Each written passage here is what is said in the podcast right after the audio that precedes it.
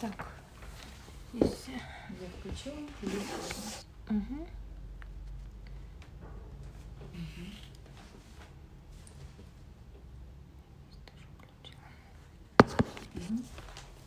Начинаем? Начинаем.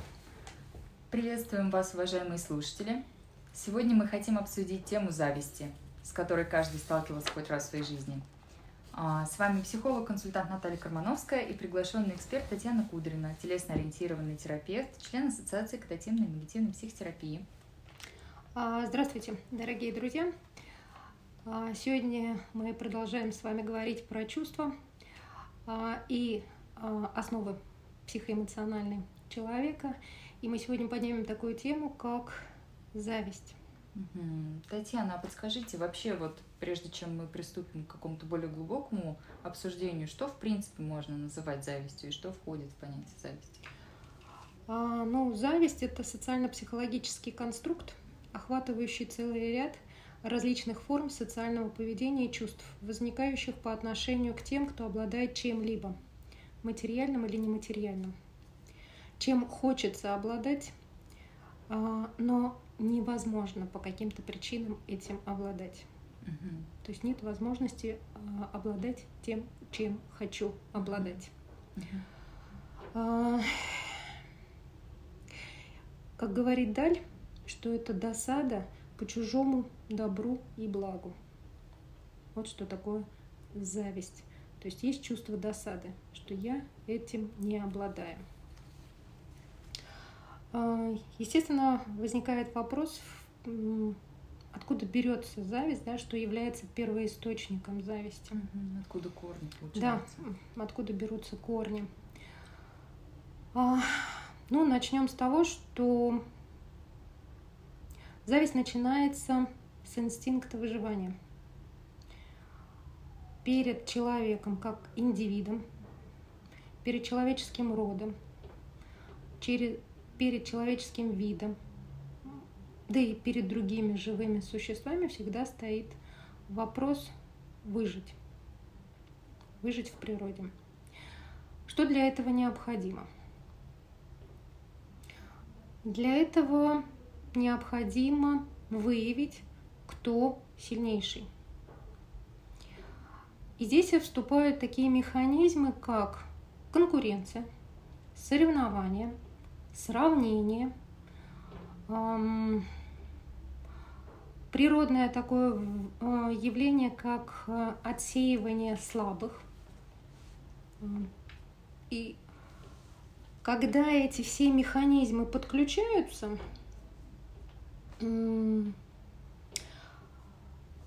то как раз-таки м, этот, то есть это то, что является перво, первоосновой. И в принципе здесь, э, потому что зависть, она все-таки у нас имеет такой отрицательный окрас.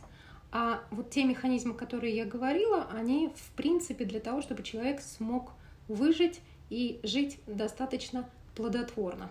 Да? Ну да, получается, они все направлены на выживание как раз. Да, не просто выживание, а еще и а, определение. а, ну, мы все живем в координатах а, сильный и слабый. Ну, это так, так еще с доисторических времен. Да? А, вспоминаем, опять-таки, животных. А, самцы борются за самку. Только сильный самец имеет право а, оставлять потомство. Дальше сильный самец и сильная самка выбирают самый вкусный, самый м, сочный лук. При этом они как-то это же определяют, они с Мгм. чем-то сравнивают. Только сильный самец, только сильная самка, помимо того, что имеют право рас... это у животных, да? Да. а, имеют на продолжение право на продолжение рода и на самый вкусный, они еще имеют право первыми подойти а, к своему пастбищу, ну, если мы про травоядных Ну говорим. да, то есть у них еще и выбор сразу априори больше, Да. потому что они идут первые в Да, очереди. да, да. Но Мгм. вот эта иер- иерархия как раз-таки про слабый, сильный. Да, да? определяется тем, кто сильнее. Вот. А, При этом а, в этой же иерархии все равно даже у, сильных бывают вс- всевозможные там генетические заболевания, отклонения или еще что-то. Здесь э, как раз-таки вступает тот самый естественный отбор, про который я говорила, да. То есть если не дай бог какое-то отклонение, то даже у сильных погибают детеныши. И каждый раз а, сородичи а, каждый раз эм, пытаются либо опровергнуть, либо подтвердить, что а вот этот самец, вот эта самка являются действительно сильными. То есть идут, э, идут постоянные какие-то соревнования. Через какое-то время в этом, там, ну если это львы, прайде, появляется более сильный мо- молодой самец, который будет бороться с вожаком и опровергнет. И, значит, встанет на смену. То есть это такое текущее. Вот. И поэтому это, да, действительно, этот, этот механизм он нужен. Мгм. Он необходим для выживания, для продолжения рода и для того, чтобы ну, вообще продолжался вид человека или любого другого животного. А, А вот получается, что если мы смотрим, что человек это био, психо, социальный, да, да, компонент, такой социальный конструкт, то то, о чем мы сейчас а, говорили, вот эти механизмы, они больше к био, получается, да, относятся? а, не только. Или к био социо, что-то такое, про что они? Здесь и про био, и про социо Мгм. конструкт, потому что это заложено как первооснова в, кажд... в каждом живом организме, это как первооснова. Мгм. Но а, откуда же берется сама зависть? Да, зависть, она получается про психосоцио больше. Да, Мгм. ам, вот сейчас посидела, подумала, что нет, не только про био, это все-таки еще и бывает про био. Мгм. А, ну, например, человек завидует, что другой человек более здоровый, нежели я. Мгм. Да? То есть это уже про био. Потому что есть органические предпосылки какие-то. Ну, я так предполагаю. Конечно, бывает, а, если это не действительно не так, да, а просто я умоляю свое достоинство своего здоровья, то, соответственно, значит, я буду завидовать просто так. Потому что я себе навоображал, что я менее здоров, нежели а, мой оппонент. То есть, грубо говоря, если у меня есть вот эта психосоциальная установка или представление о себе, Мгм. что я недостаточно, скажем так, здоров, да, Да. в данном примере, то я буду завидовать. Да, я буду завидовать. А, и вы как раз-таки подошли к тому самому моменту, да, то есть когда у меня занижена самооценка, вот, а, то, соответственно, и когда у меня э, недостаточно опоры, недостаточно целостного восприятия самого себя, а, недостаточно сформирована а, самость меня как человека, как а, индивида, то здесь как раз-таки и будет а, тот самый момент, что возникает а, предрасположенность к зависти. То есть самой зависти еще как таковой не возникает. Но предрасположенность к ней есть. Потому что дальше выбор у человека, да, что с этим делать. Либо я себя как-то перестраиваю, что-то с этим делаю, либо я себя не перестраиваю.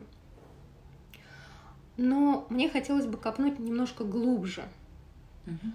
потому что первоистоки зависти а, это все-таки наше детство. И откуда эти первоистоки? Когда ребенку не хватает базиса. А основным базисом для ребенка является безусловная любовь. И я вас очень прошу не путать безусловную любовь а, с любовью, а, которая на откуп, когда родители думают, что они могут купить любовь ребенка. Вот у ребенка есть вещи, у ребенка есть еда, что ребенку еще нужно. Ему ни в чем не отказывают. Здесь как раз-таки мы подошли еще к одному виду любви, к безотказной любви. Потому что безусловная любовь, она никоим образом не относится к безотказной любви. А есть э, многие родители, ну, которых я слышала, да, говорят, что я ребенку не говорю нет. И значит, соответственно, я его безусловно люблю. Здесь большая прибольшая ошибка. Безусловная любовь, она подразумевает нет. Потому что воспитательный процесс, он необходим ребенку. Безусловная любовь – это про принятие ребенка – а, всегда и во всем. Ребенок, ну, он просто любим априори. Не за то, что, не почему то, а потому, а просто, просто он любим. А нет, я говорю не ребенку, а говорю его каким-то поступкам, его проявлением. Те, которые могут ранить, которые могут навредить ребенку, окружающим. А, и чтобы ребенок это все понимал, осознавал, чувствовал, вот здесь вот я включаю нет. Угу. То есть получается ребенок получает как раз опору а, что ему дает родителям, принимает его безусловно, но при всем при этом а, он помогает ребенку научиться, как, а, оставаясь собой, будучи собой, проявляться безопасно для себя и для окружающих, верно? Да, а, вы точно уловили, вы точно уловили, Наташа, этот момент, потому что для ребенка важно, что да, я вот сейчас ошибся, но при этом меня продолжают любить. И я по-прежнему для мамы, папы остаюсь их ребенком. Вот в этом как раз-таки и есть безусловность mm-hmm. про принятие.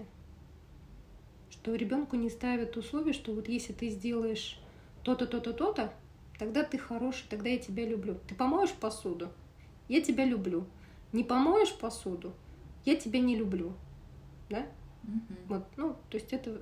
А у нас э, родители зачастую как раз-таки путают а, проявление, то бишь поступки ребенка и самого ребенка.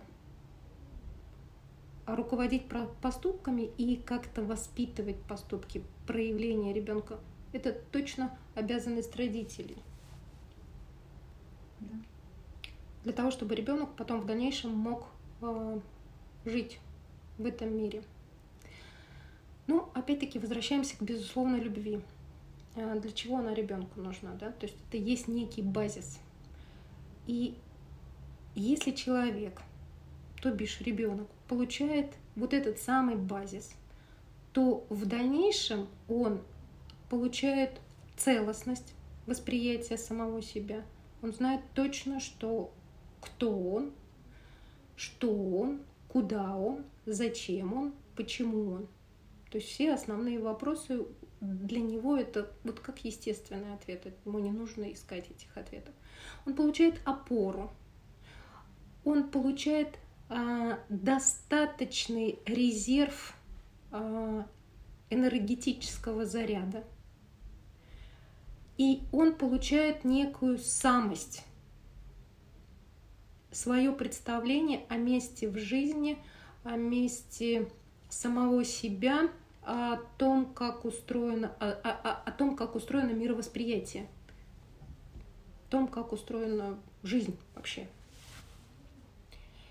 Что в дальнейшем ему позволяет идти по жизни с уверенностью, да, то есть, опять-таки, безусловно, любовь, она помогает человеку подкрепить базовое доверие к миру. То есть я уверен, я доверяю миру. А, если же родители не дают по разным причинам сами не знают, что такое безусловная любовь. У них какое-то есть искаженное восприятие этой безусловной любви про два таких вида, когда я уже выше сказала, то нарушается целостность восприятия самого себя. Нарушается самооценка, нарушается самоидентификация, потому что ребенок не знает, кто он. Да? Девочка, мальчик. Вообще человек ли он и так далее. А если родители ребенка не поддерживают, то тоже вот рушится мир. Если родители стараются навязать какие-то установки для ребенка, которые ребенка ограничивают. То есть сейчас я о чем? Все то, что ломает ребенка, все, что ребенка искажает внутри и вовне, все это может быть хорошей базовой основой для той самой зависти – Зависть, она начинается тогда, когда человек не уверен в себе, когда он самого себя не воспринимает. А, и когда он не может реально оценить и порадоваться тому, что у него есть на самом деле. То есть а, фактом своего бытия, своего существования когда он смотрит на мир не через розовые очки, да, а через какие-то черные, серые, там, я не знаю еще какого оттенка, да, коричневые, которые вот, ну, действительно делают мир мрачным. Потому что человек с завистью, он действительно смотрит на мир без радости. Ну да, и плюс получается, что если он без радости смотрит на мир, и он не уверен в себе, он не чувствует силы, и он не знает, что он может иметь то, что он хочет, условно говоря, если даже вообще он может понять, что он может хотеть чего-то. Здесь вот коренное слово, что он не чувствует, потому что человек, который завидует, все его внимание направлено на объект зависти. Соответственно, он не может быть в моменте здесь и сейчас. Он не может быть в своей жизни, он не может быть в себе. То есть он где угодно, как угодно, но только не там, где должно. А, и это мешает ему двигаться дальше по жизни. То есть он не проживает свою жизнь, а он проживает жизнь другого человека, постоянно гонясь за каким-то мифическими достижениями, которые, может быть, на самом деле ему просто не нужны. Они не про него, они про другого человека. Но так как я не знаю, кто я, я гонюсь за неким, неким призрачным кумиром. Кстати, здесь вот еще одно понятие, которое у нас к зависти относится, это кумиры. И опять-таки, кумиры нам нужны, это есть как некие ориентиры, которые нам помогают куда-то двигаться. Ну, например, первые наши кумиры это наши родители. Угу. Да? А, то есть а, мы определяемся. Но если нет искаженного восприятия, то кумир это действительно хорошо. Это есть некий маяк, некий ориентир, который а, нам помогает идти, но при этом не нарушает нас как структуру личности. При этом, когда мы равняемся с маяком, да, то мы точно можем поменять эти ориентиры или еще что-то. И для нас нет болезненного, э, нету болезненной привязки к этому маяку. А вот зависть, она как раз-таки э, дает ту привязку, что мы постоянно на одном объекте завязаны мы на другие объекты даже смотреть не можем, в том числе и на самих себя. Нам нужно, чтобы у нас такое было, как у него или у нее. При этом Самое интересное, что это может быть наше искаженное восприятие. Я тут я еще раз повторюсь, что на самом деле, может быть, человеку это вообще не нужно. Но у него есть такое решение. Так должно быть. Вот. И так, значит, оно будет. И человек всю жизнь а, пытается воплотить эту идею фикс. Да, то есть получается зависть, как бы переводя наше внимание на другого, помогает нам избежать вот той боли, да, от того, что мы на самом деле не знаем, кто мы, что мы хотим, что у нас нет опоры, да, но при этом мы платим очень большую цену да. за это. Да, потому что мы в этот момент не обращаем внимания на себя, и, соответственно, мы не решаем те вопросы, которые действительно нам необходимы. Я бы хотела еще обратить внимание на такие два понятия, потому что они существуют, как белая зависть и черная зависть. Ну, они да. есть в нашем обиходе. Часто их используют. При этом, а, ну, такая небольшая историческая справка. Белая и черная зависть а, к нам пришли из ислама, такие понятия. А, белая зависть – это та зависть, которую а, мы называем соревнованием, когда человек пытается улучшить качество своей жизни. Вот он посмотрел, там у того-то есть то-то, то-то, то-то, я хочу такое же. И оно помогает человеку двигаться. Черная зависть – это тогда, когда я хочу этого, несмотря ни на что и никого. А, и даже несмотря на то, что действительно нужно мне это или нет. Оно просто должно быть у меня, и вот я приложу все усилия. Вот. А, что еще входит? Просто когда я стала читать про зависть и смотреть. Было какое-то до этого а, представление о зависти, но когда я стала погружаться, то, конечно, меня очень поразило. А, есть еще один момент. А, это момент того, что зависть, она еще и в религии, в каждой религии осуждается. И это делается не просто так потому что, как я уже сказала, зависть помогает человеку отойти от самого себя. При этом а, в христианстве зависть это один из семи грехов. Да.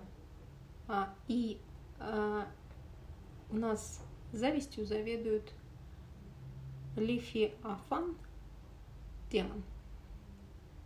То есть, соответственно, не просто тогда говорят про демона. То есть человеком завладевает демон зависти. В этот момент его начинает еще грызть уныние, гордыня а, и алчность.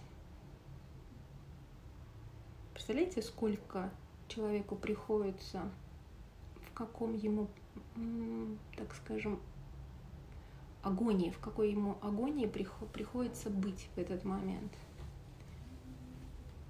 Причем эта агония распространяется не только на его жизнь, она распространяется на его решение, проявление, на его тело, потому что человек начинает болеть. Зависть это есть некая такая желчь, которую человек постоянно проявляет. Горечь и разочарование. То, что сопровождает зависть. И человек в этом во всем постоянно варится и живет. То есть вот про что зависть.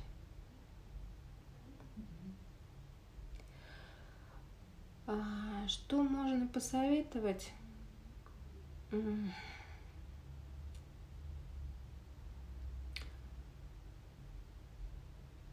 Да, так с насколько сразу же советы не дашь. Но прежде всего, наверное, остановиться. И определиться, а действительно ли вам интересно жить чужой жизнью? Для чего вам это нужно? Может быть, все-таки пришло время обратить внимание на себя, простить себя,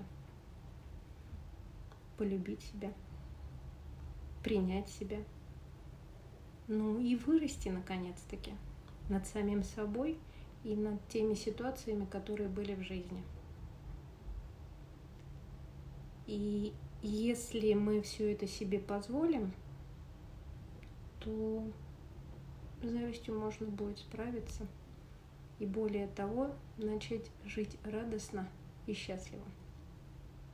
Как-то так. Звучит просто замечательно. Мне кажется, что это, ну, в принципе, такое чувство, которое, ну, как мы вначале сказали, нередко встречается в жизни. И очень важно, что мы сейчас обсудили, а, и откуда у него идут корни, да, как происходит вот это нарушение, что может быть основой для формирования зависти, да. Вот, и э, мне кажется, рекомендация с тем, что хотя бы даже действительно остановиться, посмотреть и задать себе те вопросы, которые, возможно, раньше мы не слышали ни от себя, ни от кого-то еще, да. Наконец-то сейчас мы можем действительно начать жить своей жизнью а, вот, и уделить этому свое время.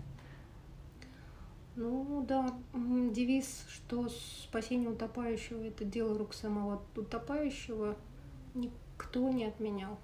И он действенен э, во все времена. Поэтому, да, действительно, если вы хотите что-то поменять в своей жизни, то начните менять из себя.